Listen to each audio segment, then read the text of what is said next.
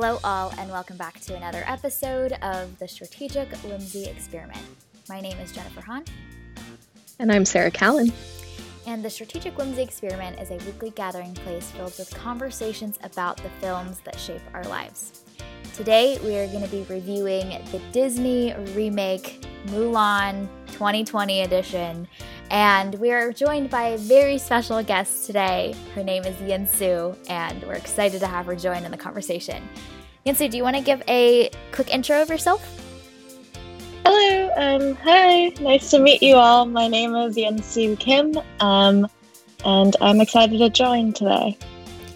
Awesome. All right, so lots to discuss about this uh, yet again another slew of the Disney live action remakes. But first, Sarah, do you want to kick us off with an IMDb summary of the film? Sure. A young Chinese maiden disguises herself as a male warrior in order to save her father. All right, yep, pretty straightforward. The Mulan, all the Mulan pieces are in there. They missed some key new characters, apparently, that Disney decided to add in. Um, okay, so before we dive into the the episode, we are going to start off with our one sentence summaries of this film in uh, strategic whimsy experiment tradition. So, who wants to kick us off with their their summary? Yeon Soo, do you want to go first? Sure.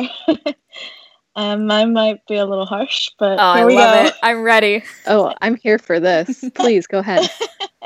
cool. Uh, so mine is a remake that added more bells and whistles, but removed the old magic from the original. Yes, this is so true. All the good stuff was just ripped out, and they replaced it with some fluff. All right, Sarah, what was your yep. summary? Uh, mine is a ragtag group of teenagers improbably conquers a skilled army of assassins. oh, I love this healthy dose of savagery. It's great. All right, my summary is a Mulan remake where the writers were either hungover or first year creative writing students. so I think uh, this is going to make for a very spicy episode based on all of our summaries. All right, let's start off with initial thoughts of this Mulan remake and then also where the original Mulan animation um, falls on your spectrum of Disney favorites. Is it something that you watched a lot growing up? Kind of thoughts on this current new film as well as how it relates to your sentiments and your relationship to the old one. Let's start there. So, you know, I feel like similar to a lot of people, Mulan is one of those films that holds a very special place in my heart. The reason being, it really captures kind of how this ordinary young woman grows and matures and ultimately becomes a really big hero at the end also it's special in the sense to me in that usually with Disney princesses, there's kind of the let's wait for a Prince um, mindset there. But for Mulan and go- going from Mulan forward, Disney really shifted their paradigm and made, you know, princesses can also be brave, fight, create their own future. So just saying um, the animation there really holds a special place and all the songs in the film too especially reflection are my favorite uh, soundtracks in disney films that i continue to listen to. Yeah i i love mulan. Like as a kid i i wore out that vhs just watching it over and over and over again. Um, it's probably not my favorite disney movie of my childhood but it's definitely like top five for sure. Um, so I, you know, for for all of the reasons that uh, Yeon Soo said, like I I love that it's it's this proactive woman and she's she's fighting for a cause and she doesn't have to, you know, her identity isn't in her relationship status, but she is able to be this tough warrior chick. Like it's just that's awesome. That's a great role model for, you know, young girls to to see and to want to emulate. Mm-hmm. Yeah, Mulan is, I feel like for so many people, such a special film and such a, a unique film that's very set apart from all of the other Disney movies. Um, I share a lot of both of your sentiments, which is that I grew up watching Mulan, singing all of the songs. One of the reasons I was I'm very excited that Yeon Soo's joining us on this episode today is that uh, we both had such a shared love of Mulan, and back in college would blast all the songs and sing all the lyrics together. It it, it was a movie that was just as good and just as fun to watch, even as an older an older person. It it didn't um, stay magical just for um, you know the younger kids. It was just as magical as an older person, and uh, in fact, there's a lot more deeper meanings, like in the song "Reflection," that were so relevant to like the turbulent times of like growing up and finding your place in the world and dealing with social pressures and how you stay true to yourself. So uh, it was it's interesting to see Disney take on this like beloved, beloved piece of work and try and even live up to their own standards of what they had this gem of a film that they'd created. So they're they were definitely entering delicate territory with tackling a remake of Mulan. So what were your what were your thoughts on this new 2020 live action remake? Initial thoughts. so I'll start off laughing here.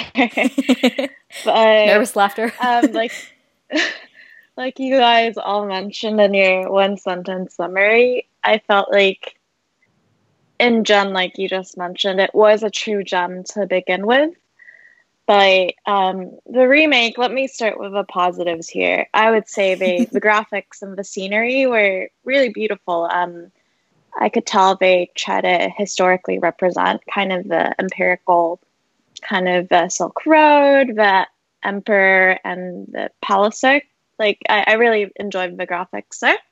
To start with the positives, now with the negatives, um, I'll try to be short here, but I would say they really stripped away the old message of the animation, which was the message there was like from let's make a man out of you was if you really try and fight for what you believe in um, you can achieve what you want i feel like that's a powerful message especially for young kids because mulan started off as a girl ordinary um, coming from a small village and the animation really captured how she grew i still remember like she was the weakest person in training and then she was even sent home but she didn't give up so that was a really powerful message there. But in the new film, they kind of created her as a spiritual being, saying she had chi and she was suppressing it, which I think stole away from the original message. And also, um, I will say they added in a lot of new elements, perhaps to um, replace the old characters in the animation, like Cricket Mushu, with adding in the uh, like magical lady there who could transform and um, also adding in more, I would say, the Phoenix too. but uh, I feel like those parts didn't add to the message. They distracted a little bit and kind of try to make it a more of a spiritual warrior film than kind of a try hard and you can achieve your dreams message, which was, I would say, what the old Mulan uh, was closer to. Yes, I completely agree. I think one of the things, um, Yeon Soo, that we had chatted briefly about yesterday was that they also deliberately made the decision for Mulan as a young girl to have this superpower chi um, ability, and so the message is she was she was for whatever reason just incredibly talented from youth, born with this ability, and was finally able to embrace it at the end, but she was always talented. And I feel like that message is just not as relatable for the vast majority of audiences that are going to be watching this and kids that are watching this. Like a lot of times, talent and raw talent is there in some kids, but there's this this message from the old movie around grit and working hard and um, being incredibly persistent that was really attractive and felt just so much more accessible to the average, you know, kid or the average viewer. This is very similar to um, some of my problems with the new Star Wars movie and specifically Rey Rey's character is that for whatever reason we never see her have to struggle with um, having to work really hard to achieve this ability to to wield the force, and she's just like just good at it from the very first time that we see her character, and it's just not as not as accessible, I think, for the average viewer. Yeah, it's harder to relate to this character when you know she is born with this innate ability to you know harness her chi and do all of these things and is the most coordinated child I've ever seen in my life when I still bump into walls when I walk. So it, it made that character much less accessible than, you know, the clumsy kind of goofy Mulan that we all grew up mm. knowing and mm. loving. Um, and then I think another thing similar to that is that she was like everybody believed in her just mm-hmm. from from the outset. She never really faced any big difficulty. There was no real struggle to for her to like find her place. Like even when she was training and in the army, like she was okay. She was with with this pack of guys as they were learning to fight. She didn't seem to be struggling. And then after it's revealed that she's a woman, she's instantly believed as like oh no we should still listen to her even though she lied and and like every step of the way she didn't really encounter resistance which while that's nice and a nice little fairy tale story it's so far from our true reality that i was i was frustrated the whole time at how easy everything was for her that moment where um, she reveals that she's a woman and um, she's banished you know, for maybe five minutes in the course of the movie. uh, and then she comes back and, and has this news, which is, first of all, the news itself is quite scandalous because they they all believed that they had already defeated the enemy. So, mm-hmm. you know, you would need a pretty robust amount of proof and evidence to be able to convince mm-hmm. a large army of people to mobilize and move, right? You would think so. You would think so. But she's she makes her case, and then Donnie Yen, who is the commander of the army, is like, "Okay, we will follow you," and I think it just cheapens the uh, the stakes that she originally had, which was that she mm-hmm. was a woman in the army and you know uh, committing this great crime and kind of betraying her country and her honor and whatnot. It just because it reversed it so fast you're like, well, the yeah. stakes must not have been that large anyway. And during that that moment, because he was swayed because of all of these recruits going like, "Oh, I believe her," which I'm like, "Yes, that's good. We should believe women. That's great." However, in this particular context, she has no proof, and so it it reminded me one of my my friends. He was in the army many years ago, and I could just hear his voice in my head, like if he had been the commanding officer and all of these teenagers were like, no, we should listen to her even though she has no proof just because she's a woman, he would be like, you snot nosed children, you're going to sleep outside in the snow today. I'm not listening to you. You're going to run laps. Like he would have punished the crap out of mm. all of mm-hmm. them because that's not how it works in the army. Like mm-hmm. you need you need proof you need reliable sources you're not going to send your army into this thing based on a whim like mm-hmm. it was so frustrating to me Anyway, rant yeah. over. Yes. That was a moment that uh, happened too fast. I think it could have been a very uh, climactic moment where, her, you know, it's that move. It's that moment in a movie where um, the the main character or the protagonist like all of a sudden gains the support that they need to in order to like accomplish their mission. But it works well and it's really satisfying when we had to wait and see them again and again be shut down and shut down and shut down and then finally they get that like rally of support behind them. Um, it just it it didn't feel very realistic at all. The other moment that i also think happened way too fast was the hawk lady um, all of a sudden turning good after the one conversation with Mulan. Yes. Yes. Also, like, didn't you feel like, so for me, that was completely against her character. Like, if, if I had become evil because I had been rejected from society and I saw a woman who was now accepted by that same society that rejected me, I wouldn't soften toward her. I would get mm-hmm. pissed and I would want to fight her. I wouldn't be like, oh, we can be friends. I'm going to protect you. That doesn't make sense. Right. No, I, I had the same reaction too. Uh, it was, and it happened, I would say, in like five minutes where Mulan talked about it.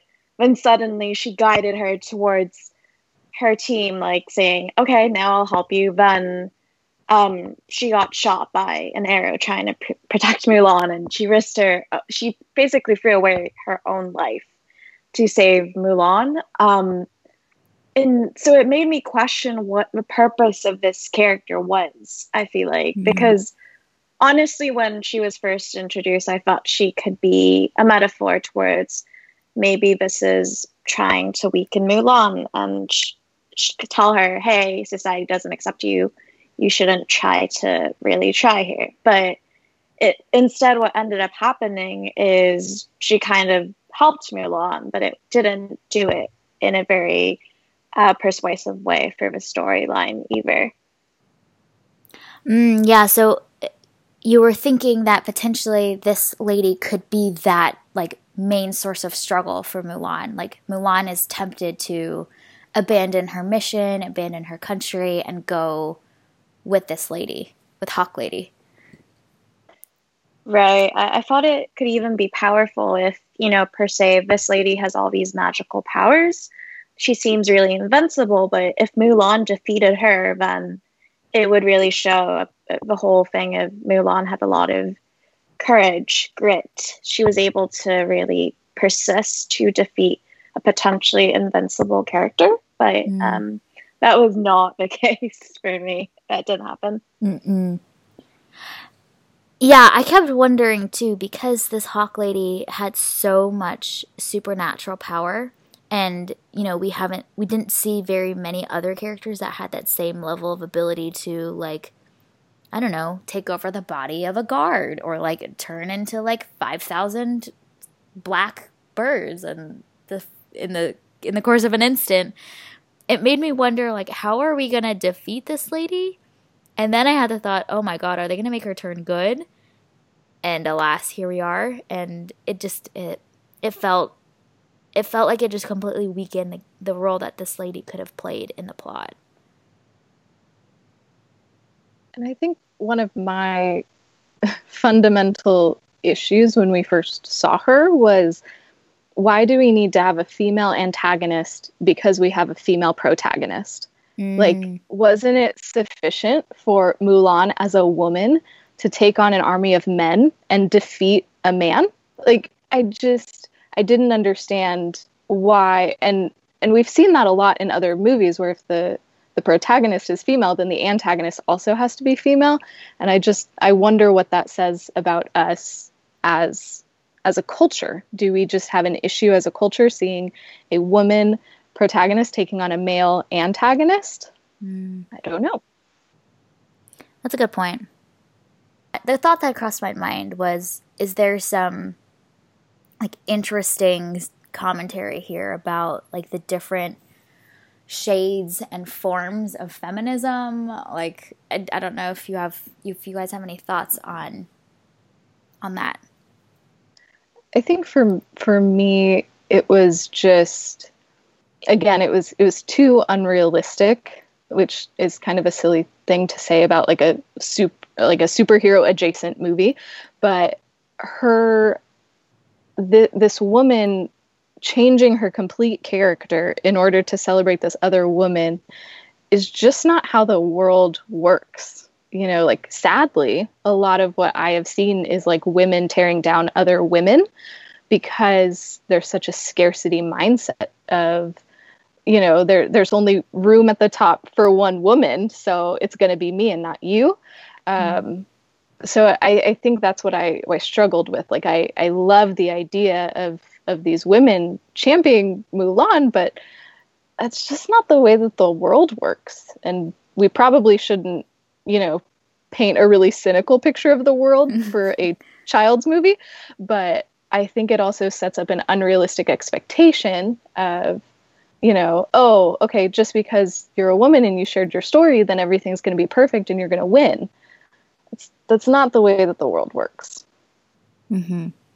I I could kind of see how potentially they were trying to draw a certain picture of feminism by saying, "Oh, there's these really two powerful female characters that one is leading a uh, in the movie when it first started a potentially invincible army, and the other Mulan who also brings a um, main ca- kind of team to victory there." But I would also agree that I didn't feel like that showing two different woman characters there really did much other than deter from the message because I feel like w- Mulan's initial message of she's a female in the beginning, so people don't have high expectations of her, that itself was a powerful message. And adding in another female character who is powerful almost confused that message saying you know there's these women with magical abilities that aren't appreciated which i would say deters a little bit from what you know the original movie was trying to say too about mulan and she was not embraced because she wanted to speak her mind it was more relatable characteristics rather than having magical abilities. Mm. So, you know, I, I have a little bit of mixed feelings there too. That's interesting. It almost felt like the movie was taking on too many too many themes at the same time. And if they had focused their attention more on the struggle of being a woman in a man's world, world and how you navigate that and and triumph over that, would have been enough. Like, I think if you asked a little girl leaving this movie, like, what did you learn about how you, how Mulan overcame her situation of being a woman with so much to offer, but not being accepted? Like, I don't know if it's very clear from this movie what, how she overcame that. She, you know, I'm even like thinking back to the movie on her actions and what she did. It was you know, just use her chi and use her supernatural ability. And um, eventually, after some time, the men recognize that. And that feels like a very passive, um, passive storyline or like trajectory for this main character who is supposed to have a lot of agency over how she creates and molds the world around her. What are some other things that stuck out to you about this remake? I think for me, one of the things that really stood out was just how how important culture and community and family was in this particular film. Um, I feel like it really had a a collectivist mindset, and that made the film make more sense to me than than the original did. So, like like for me, you know, I'm individualist and and I was taught it's all about the the individual and not the community. So the idea of leaving my family to go do something that I feel like I'm supposed to do is no big deal. But within that collectivist mindset when it's all about the good of the group, like you could really feel this tension within Mulan and understand more of the stakes of what she was doing um, that was kind of lost in the original movie. So it was it was kind of nice to see that that new dimension to this film that um, I hadn't really picked up on in the cartoon. Hmm. All right. So we got a, a, a positive for the film. that's that's my one positive. So I figured I'd just slide it in. Hmm.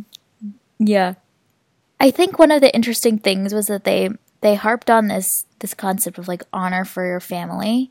Um, I think a lot more than the original film. I, you know, there's songs about that in the original one, but it was important enough and big enough, and they really, the directors really wanted to make you understand that they like etched it on her sword at the very end, just in case you didn't get it for the rest of the movie, um, which I think was was a good thing. I I wonder if it was like a little bit heavy handed. You know, again, this is a kids movie, so things are probably a little bit more spelled out than than you know the the traditional movies that we might watch as adults. But sometimes it felt a little bit a little bit much. Same thing with the Phoenix too. I was like, all right, we oh, get yeah. the Phoenix theme. Like it it kept surfacing again and again and again and again to where it almost felt like you know, we're not dumb. We get it. I didn't I I was glad that we never really like saw the Phoenix's face. And because like I could have seen this becoming like a whole thing, like now the Phoenix is her new best friend instead of Mushu, and like mm. just just a whole thing. So I'm glad that the Phoenix stayed far away, and I'm also glad that she didn't like become the Phoenix because that's also what I was like, okay, are we gonna have like Hawk Lady versus like Phoenix Lady, and oh. like they're oh. gonna duke it out? And I'm glad that we didn't go that route either. But yeah, I'm I'm with you. I was like, oh, there it is again. Okay, mm-hmm. cool. We we're just watching a, a bird sighting show, I guess. I don't know. I was just gonna add uh, the thing with the phoenix was I get it was symbolic, but other than you know trying to portray hey mulan's family is protecting her we're watching over her in the background it, it definitely added in a cheesy element and i mean i get it disney movies are kid movies they do throw in quote unquote cheesy elements and you typically see in adult movies but usually I'm okay. I really like other Disney movies, even if other they might be perceived as cheesy because they really do a good job of crafting it and making it seem that it's not cheesy. But I feel like Phoenix was so out of place mm-hmm. that it just seemed cheesy, if that makes sense.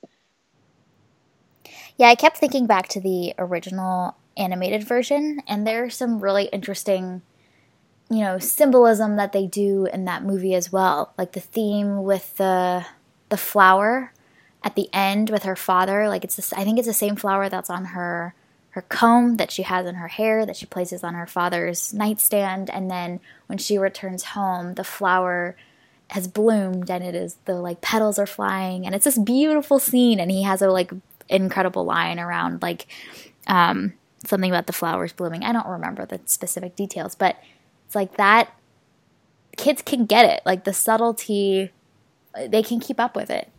You don't need so many like transitional scenes with the Phoenix and like you know, in the final battle scene where she's on one of the ledges and like the Phoenix's wings are behind her and it's like, oh gosh. Yeah, it was it was really on the nose. There I I wonder if hmm, because I, I remember a lot of these movies when I was a kid, like, I feel like they were enjoyable for both kids and adults. There were, you know, these important themes and important messages that you could take from it. And I just, I, I wonder if we've really just dumbed down the content for kids. Like, mm. I, I feel like not only are these movies less magical and less wonderful than what we grew up on, but I also feel like they're not as meaty and and don't give kids something to go and like like yeah I can do this or I don't, I don't know they're they just don't feel of the same caliber or depth as what we grew up on. Mm.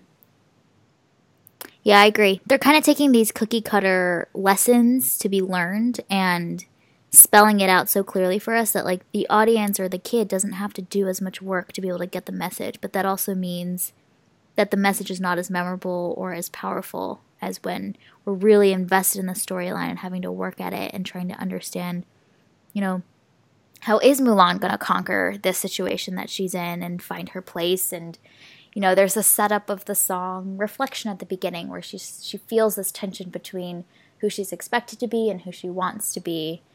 and you see that struggle finally come to fruition at the end where she makes the decision to do what she believes is best and follow her heart and go to the city and even though no one believes her. Again that's a critical moment where she warns them and no one believes her. And she she still decides to go and fight and try and protect the emperor. Like all of that is so there's so much stakes and there's so much adrenaline in it. And we I, there's we don't get that as much in this movie. Sigh. Yep unfortunately. They i i appreciate that the creators of the new mulan did deviate from the original because um, i i hate the like frame for frame remakes those are annoying um, but I really hate that this new version lost the the essence of the original. It's really sad. Mm-hmm. Okay, I'm curious your both of your thoughts on the fact that there were no songs in this film and also that the humor level is definitely way lower on this movie, almost non-existent.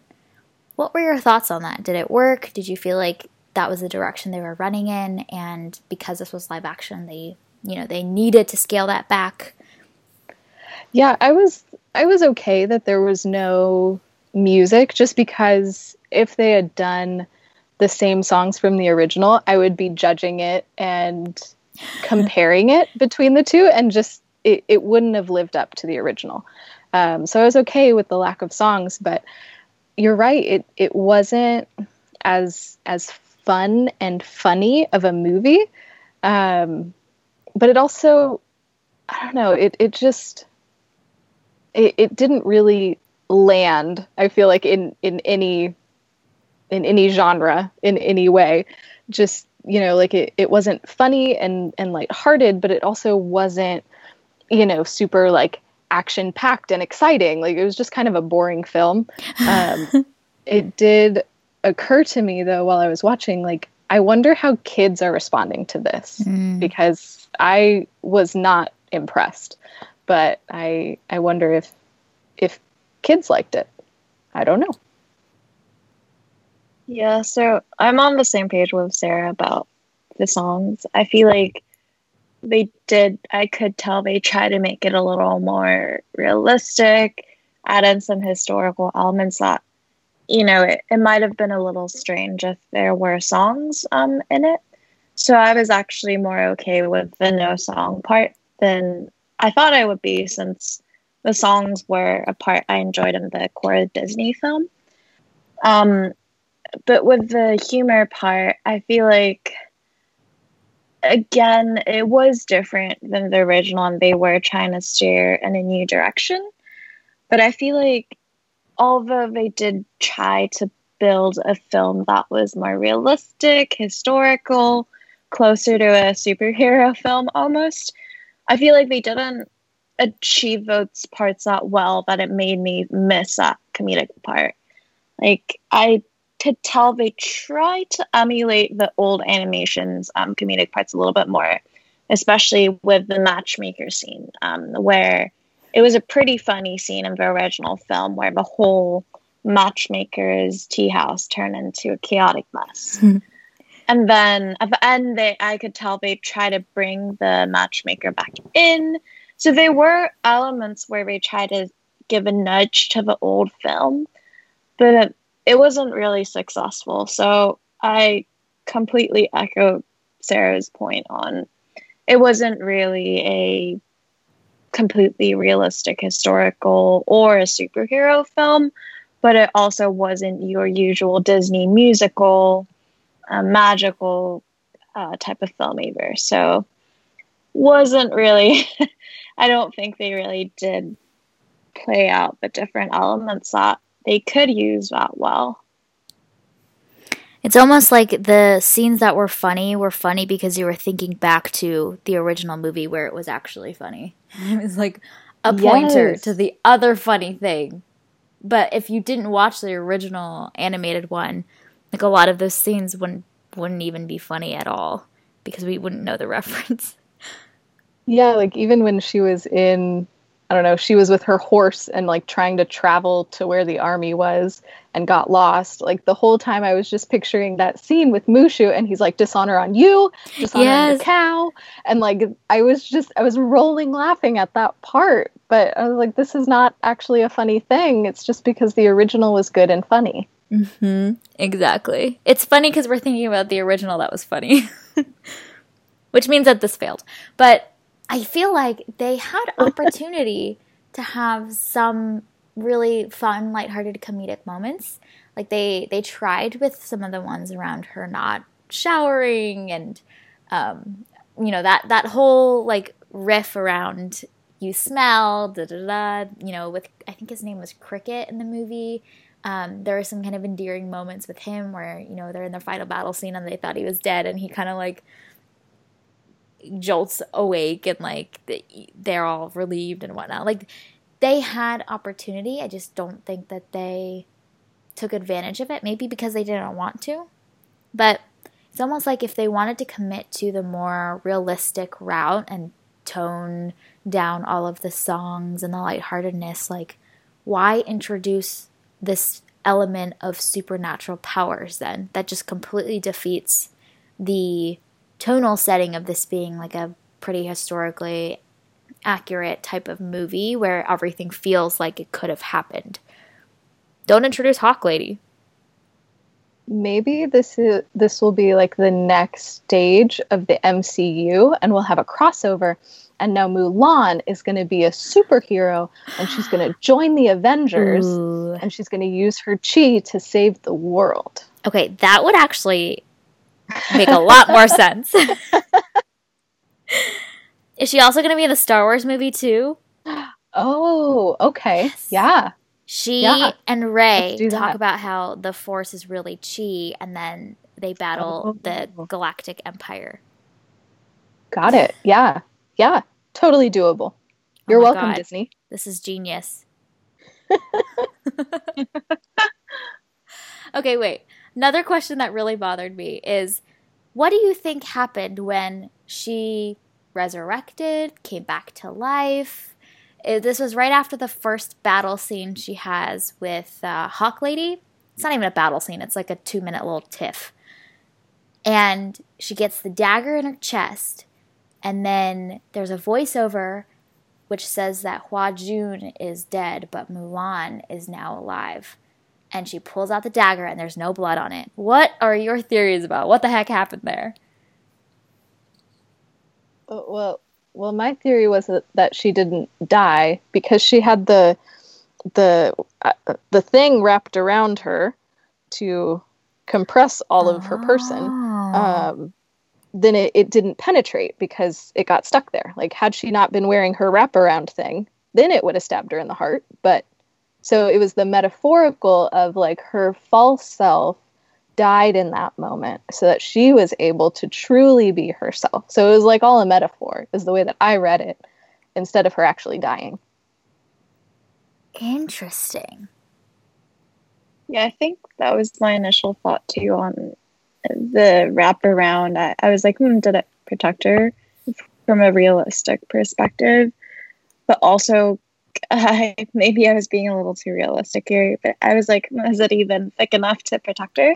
So I, I would Yeah. also think it was like more of a metaphor. And okay, her old self died, but I I didn't like the transition part where, you know, metaphorically now she's free of her false identity and then she tears off all her armor and goes to fight and suddenly becomes a superhero. That part I thought was very awkward. Which, like, okay, you're going into battle. Why are you going to remove all of your armor? That's stupid. Like, She's do you have like magical chi armor now that's going to protect you? Like, what is this? this is true. Like at, at least be play it safe. You know, like protect yourself. Yeah, like you know you know that you're good. Mhm. We get it. Yeah, what a prideful move. See, I didn't think about the whole cloth protecting her and that's why the dagger didn't go into her body. Okay. I thought that she ripped it out and there was no blood, which meant that she like resurrected and came back to life again. Oh, You know? gotcha. Like So you were you were more bought into like the the supernatural side of things, the superhero side. I guess so. Well, I didn't think about the cloth, so my only other logical explanation was she is a magical being. Um, I think works. especially because she battled with Hawk Lady, who definitely has magical powers, and they both are strong in the chi. So, you know, my next logical impl- you know conclusion was okay. She has the potential to have the same powers, magical powers that Hawk Lady has. So, she came back to life.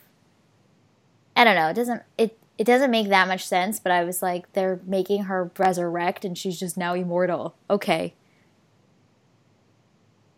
Okay, so and that explains if she's immortal, how she can team up with Rey in a galaxy far, far away because she's immortal now. So so it works. Yes, it does. This right. confirms our theory. We'll just find Great. all of the clues that confirm our theory. Also, just a point, Hawk Lady also wore armor. But Mulan, I like your your comment, Jen. She was so prideful that she was like, Mhm. "Nah, I'm better than Hawk Lady. I don't need no armor." Yeah, she's like, screw that. You know, we all know Hawk Lady dies. Uh, spoiler alert, Mm. but in the even with her armor, when she flies into the bird, um, she dies. So, you know, it, it is a really interesting decision Mulan made to just remove all her armor there. She unties her hair. Apparently, she magically has like makeup on too in that in that like 20 seconds as she's going into battle. I mean, you just resurrected, so you're going to resurrect to your best self. So she had time to get a makeover. hmm That was as part of her transformation. process. Yeah, it's great. She's like, I gotta look good for this battle scene. My hair's gotta whip around majestically. Yes. Important Yep. things for battle. Yeah, her priorities were in the correct order. No Mhm. armor, perfect makeup and hair. Got it. Mhm. Exactly. Exactly. Recipe for success. All right. So what did you guys think of so in the in the original movie, we have Mulan's love interest with Shang. In this movie, we didn't have that character. However, there was still kind of a little something something going on. What did you guys think about that whole situation? Um. Uh, so I'll be honest, it was a little weird for me because uh, I will be honest, it was a little cute when I did see a little bit of the something between the two. uh, but I feel like, and he ultimately did stand up for, he was the first person to stand up for her when she came back. But I feel like it, it kind of again, like we were talking about earlier, added back onto the message of she didn't have a lot of resistance uh, what as she was str- struggling through and trying to, you know, grow into the character we all know her to be that powerful woman who um, saves a, a empire kind of type of character. So I feel like he supported her a lot, a lot throughout that, but also at the same time, it took away from her building up to become the hero that we all knew she would become. Comparing it to the old uh, character Shang, like we talked about, I feel like Shang didn't really support her. I mean, in fact, he kind of banished her when she was Mhm. revealed to be a woman. And in the end, he they kind of had that little moment together where the grandmother was like, "Oh, come back for dinner. Can you stay forever?" um, so I feel like they were different flavors of love interests, I guess, but I didn't.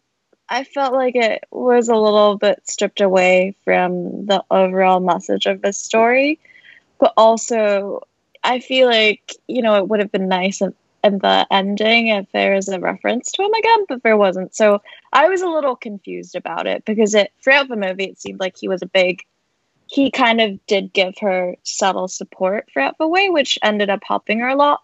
But also, it, it tried to give the message of oh Mulan doesn't need him to m- proceed. So it was a little bit of a mixed message I was getting. Yeah, was he the first one when she goes back to the army and says like, "Hey, you didn't actually defeat the enemy." Was he the first one that offered the support to say like, "I'm with Mulan," and then you know, therefore there's now, I think a couple of others that also chimed in. I don't remember the specifics. Yeah. Does anyone remember? Is he the first one? Yeah, he was the 1st Mhm. one. Mm. Yeah, he was the first one. Yeah, that makes a lot of sense then with your point, Yeon Soo, about how he he helps her be successful. And in the old movie, actually, Shang is kind of in her way. And what I what I appreciate about this this new movie is that they're of the same rank in the army. Like what's uncomfortable to me now, like watching the old Mulan, is hmm. that Yang or Shang was her superior officer. And so that's an, a really like awkward, uncomfortable power dynamic that I'm glad that we did not explore in the new one. But I think one of my issues was like while while Mulan was still pretending to be male, they were having all of these like conversations and like vibing off of each other. And I'm like, she's supposed to be a dude right now. And then she becomes a woman, and he's like, yeah, I'm still for this. And I'm like, wouldn't you have some like mental hurdles to have to jump through to get to the place of like, oh yeah, I'm okay with this. I want to be with you. Like, it just I, I had many follow up questions. I, I wanted to sit this guy down and just be like, okay, please tell me your story. I would like to know more about you. Interesting, because I saw a lot of, I read a lot of their um, vibes in the beginning as her kind of feeling a little bit nervous around him and whatnot because she had a little crush, but that he was just, he was just like, you're an incredible fighter, and they're like in a group of friends together and they're comrades. So it's Hmm, interesting to me that you read that as him, yeah, as them mutually having Yeah. a little something something. So maybe maybe that was just me reading more into it than maybe I should have. But I was like, I have guy friends, and this is not how my guy friends act around each other. So maybe I just need to get better friends. I don't know, but it just it felt like something more than just hey, we're pals. Mm. Okay, interesting. Interesting. You know, I, I sort of got that feeling too, actually, because he was like, you know, you can kind of see his eyes and how he was reacting toward her. He was definitely sweeter, I would say, to her. And when they were talking, I remember there was a scene in like the campsite where he was saying, "Oh, I don't know really how to talk to girls," and she said, "Oh, like." you know, you just talk to them like you would talk to me. And he was like, but what if they don't like me? And she was like, she will, kind of. Oh yeah. So he definitely, it was, I, it was a little bit like, I wasn't sure if it was like comrade, like support, or if, you know, there's a little more something there. But it definitely did give me a more like, wow, he is being super sweet vibe to me. Mm. I could see that. Like they had more intimate moments together than you saw him with any of the other dudes. Right. Yeah. Yeah. Hmm. I could see that. So then I was wondering, like, okay, or like, did he know that Mulan was a girl all along? Because, like, you see her, like, putting her, like, wrap thing on, and he, like, sees her doing that. But your first conclusion would not be, like, oh, no, it's a woman infiltrating a man's army. Like, that wouldn't be your first conclusion. So I just, then I tried to explore that route of, like, okay, did he know that you were a girl all along? But then, like, he, he he then was like lying for you to protect you which goes against all of their oaths in the army but he was doing something good so i don't know how i feel about you anymore like i just the whole thing was problematic for me no matter which mental road i went down This is true because then later there's a scene where she's bathing in the Mhm. pond or in the lake Yeah. and he just he gets right at the lake too and they have a full-on conversation. So Yeah. yeah, if he knew he he prob- well, I would hope he wouldn't do that. So it just, at every turn, I had more questions, and they were all questions that this movie was never going to answer, but I just, I, I couldn't let go of it. I I have to say I didn't mind his his whole storyline. I thought it was a nice little nod um, and a little like a sweet addition to the movie. Um, I appreciate that they didn't go full out and have them actually get together at the end and really give us the the relationship coming to fruition because I feel like it was a better reference to the old movie and the kind of ending that the movie leaves Mulan and Shang on at the end. But also, I think, you know, it's not really about their romance. The whole story arc is about Mulan and her trajectory. So I liked that they kept a little bit of spice in there, but didn't give us everything at the very, very end and just left it at a, a very intimate handshake. By the way, that handshake felt very much like um, K drama moment where you get the close up and the slow mo of the hands touching each other at the end. Well, and could you even call that like a handshake? It was like a, like a brief touch. That's That was true. it. It was, it was a hand touch. she couldn't even like fully commit to a handshake. Yeah, she was like, "Ooh, cooties, gotta go, bye." Which I mean, maybe maybe she was aware that we're in the middle of a pandemic and touching is just not an option at this point in time. That she wanted to maintain her social distance. yeah, she was like, "You fool! Why are you trying to hate shake my hand? Please get away." Runs off on her horse. Yeah, exactly. Uh, any other things that we want to shout out to, make a comment on, uh, mention about this new Mulan before we wrap up today? I would like to give a shout out to the leader of the nomadic assassins that has the whitest teeth I think I would ever see a nomad having. It was truly impressive. He must be like sponsored by Crest or something. Was this Bori Khan? The Yes. son? Yeah. His his teeth were so white. You and know, he's supposed to be a nomad. How does that work? I did not notice his teeth at all because I was distracted by the scars on his forehead most of the movie. And then the other part was his facial hair. That was also very distracting. That's fair. Yeah, it was it was very distracting. Yeon Soo, any last shout outs, mentions, comments? I mean, shout out to I guess the visual director because uh, I Mm. mean the scenery was beautiful, like the mountains. Um, there's also a movie called Shaolin Kung Fu I'd watched before, and kind of a village scene where Mulan was reminded me a lot of that. Like, uh, it's a Chinese movie. Uh, it's a pretty famous movie, and it, it it resembled that scenery and background a lot. So uh, I guess shout out to that. They they did a pretty good job with that. Um, the one positive thing for me about the movie.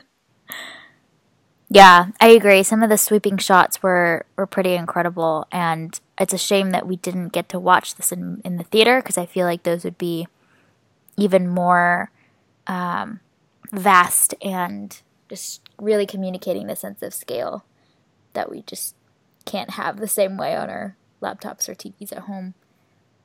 So I guess that that is a, a segue into just a brief question of Okay. how did you guys feel about the uh, the business decision to make this movie twenty nine ninety nine in addition to the Disney Plus subscription? Was that do you think it was worth it? Do you think that was a good idea?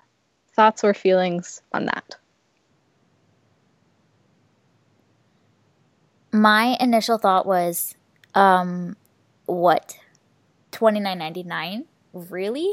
And then my second thought was um, around families watching this, and okay, they're really that that makes sense if you're a family of like four, but it really feels like Disney is going all in on catering to families and that's their target audience and it just makes people like me who don't have a family right now feel like we are definitely the priority to persona for this. So we're really just not the target audience at all. And so this this is just a steeper price to pay if we still wanted to see it for people that are our age.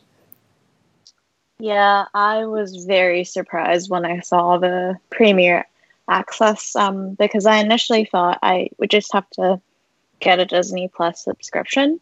But as soon as I saw the premiere access, I, I thought, wow, um, they definitely aren't targeting their usual kind of go to the theater audience or people who would who would enjoy watching a movie on their own type of audience.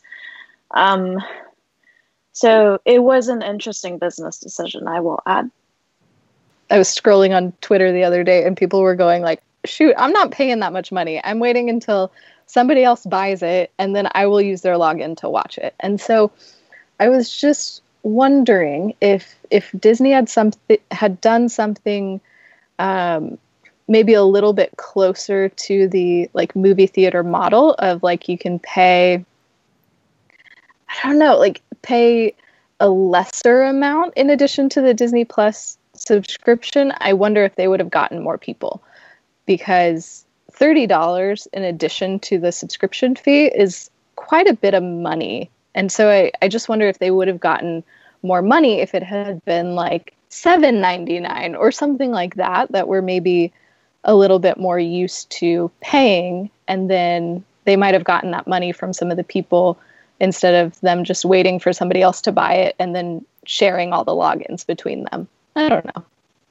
Mm. Like if they went more of the route of like we will sell more of more quantity but for a lower mm-hmm. price versus yeah an incredibly high price but just you know much lower amount. Yeah, I'm and I'm sure they crunched all the numbers and did all the things to arrive at the twenty nine ninety nine price range, but I just I, I just wonder if there was a better way. Mm-hmm. There was no precedent for this, so it mm-hmm. you know it's truly like a net new price point that they've set. Um, yeah. They didn't try and model it after like the movie ticket prices or the standard subscription prices. They they just they went with a number. Indeed, yeah. they did. Yep. You're right. I'm sure there's tons of models, forecasting models on it, though. Yeah, I'm curious how much people uh, do end up buying it uh, because it really is a new price model. And uh, the only other one I could think of is Amazon Prime. I know for some uh, films they do charge a little bit extra, mm. but it's usually less than $5 from what I've seen. It's very affordable. So I'm not sure if the $30 would work well, but I guess we'll see. Yeah, and the th- other thing is like it's you pay thirty dollars, you don't even own the movie, right? You just pay for the access of it. But the minute you discontinue your Disney Plus access, you no longer have access to that movie, so you don't really own it either. Yeah, it's it's not my favorite. I I wish they would have gone a different route. You know, if if Mulan had been, you know, absolutely incredible and just this phenomenal movie going experience, then like, yeah, okay, sure. Like I feel like you can justify this, but I mean for a movie that was mediocre, I it's it's just not worth it.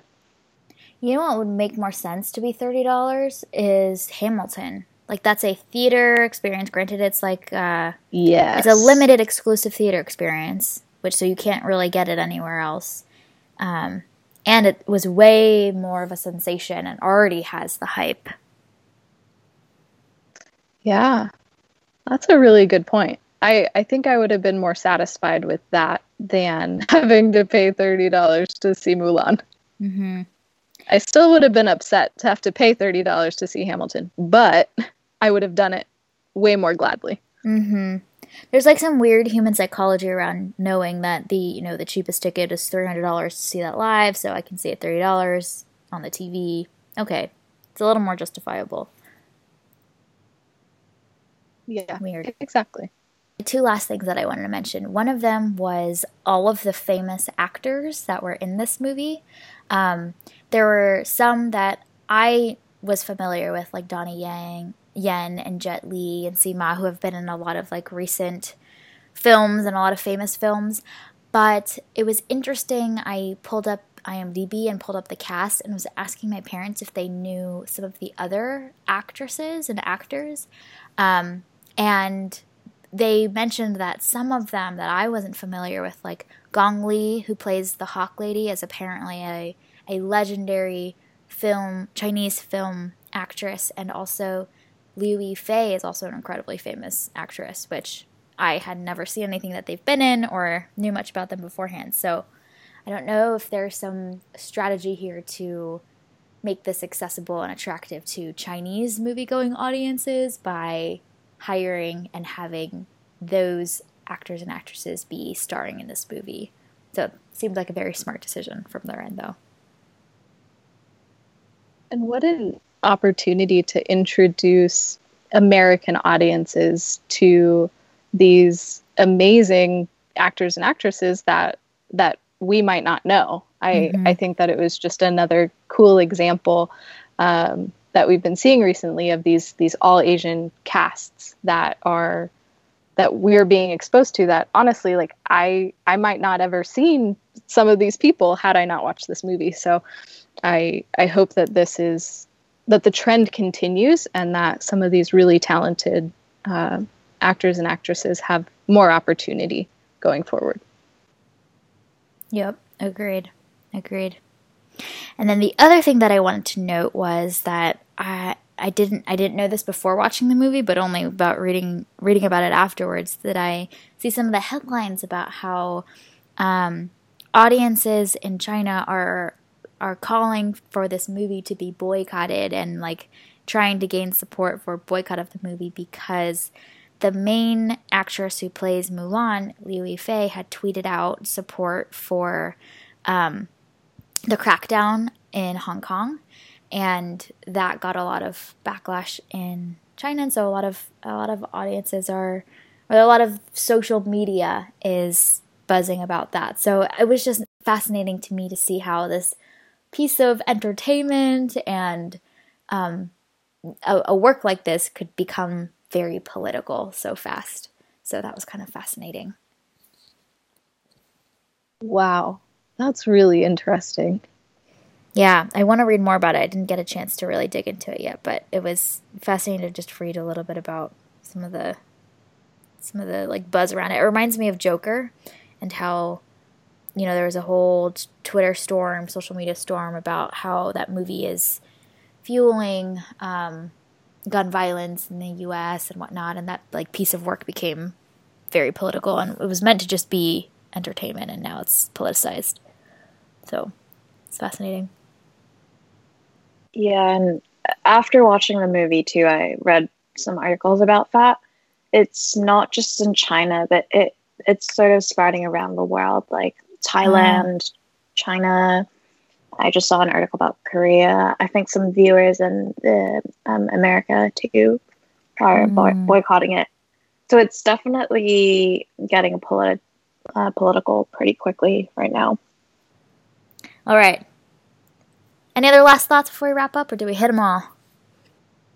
Just one other thought that I had was yeah. I feel like Disney really missed an opportunity because Jet Li could have like taken down a bad guy and he didn't. and I was really disappointed by that. I just even though he's like in his late 50s, like he still got it. So I I was really hoping that he would he'd you know, take somebody out. But sadly, he did not. It's true. He just kind of uh, gets ushered from one spot to the other, and then is raised on a on a stake, ready to be burned, and then he's rescued. no yeah, action moments for him. Yeah, he was the damsel in distress in this movie. So yes, so true. All right, well, I think we have sufficiently roasted live action Mulan for about an hour. Very satisfying.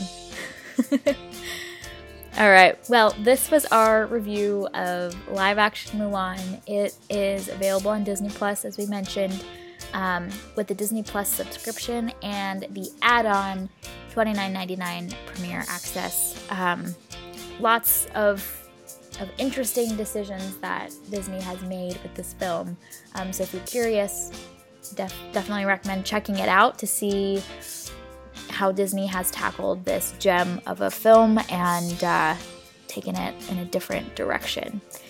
Thank you for listening to this week's episode of the Strategic Whimsy Experiment. This podcast is fueled by our passion for stories and connection and is something we continue to do each week solely because we love it. This is our Strategic Whimsy Experiment, and we encourage you to find a way to infuse a little whimsy into your day. You can subscribe to this podcast on Spotify, Apple Podcasts, Google Podcasts, or wherever you tune into your favorite shows.